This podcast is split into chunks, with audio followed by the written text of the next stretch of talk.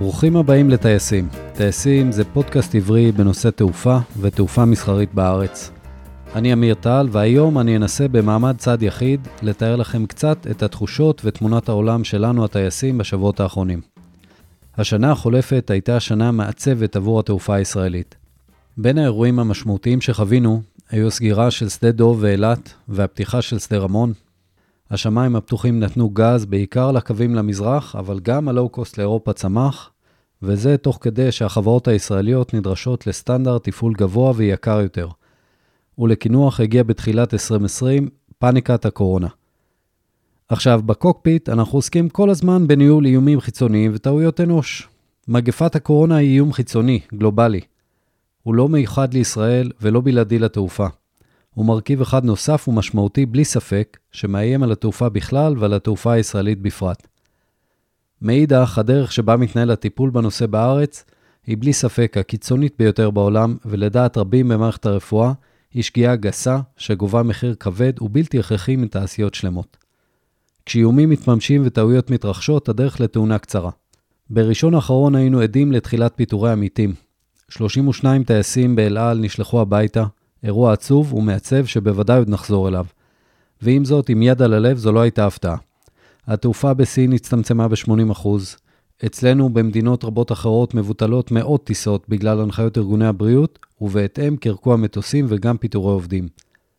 אבל יש כמה הבדלים מהתמונה העולמית שנראית כמו איזה case study של Harvard Business School לבין המציאות הישראלית, ואני אתייחס לשלושה. אחד, שוק התעופה הישראלי הוא קטן ביחס לעולם, וההבדל בין צמצום של חברה לבין שבר הוא מזערי. 2. לישראל אין קשר יבשתי לעולם. אנחנו חייבים חברות תעופה ישראליות כדי לשמר עצמאות בתחום, גם בשגרה וגם בחירום. 3. אנחנו רואים בעולם שממשלות לוקחות אחריות על המצב עד כדי לקיחת בעלות על חברות שמתמודדות עם המשבר. בואו נגיד שזה לא בדיוק המצב אצלנו.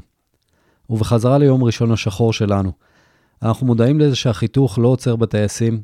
ראינו בראשון בבוקר כנס סולידריות ענק של כלל העובדים בתעשייה.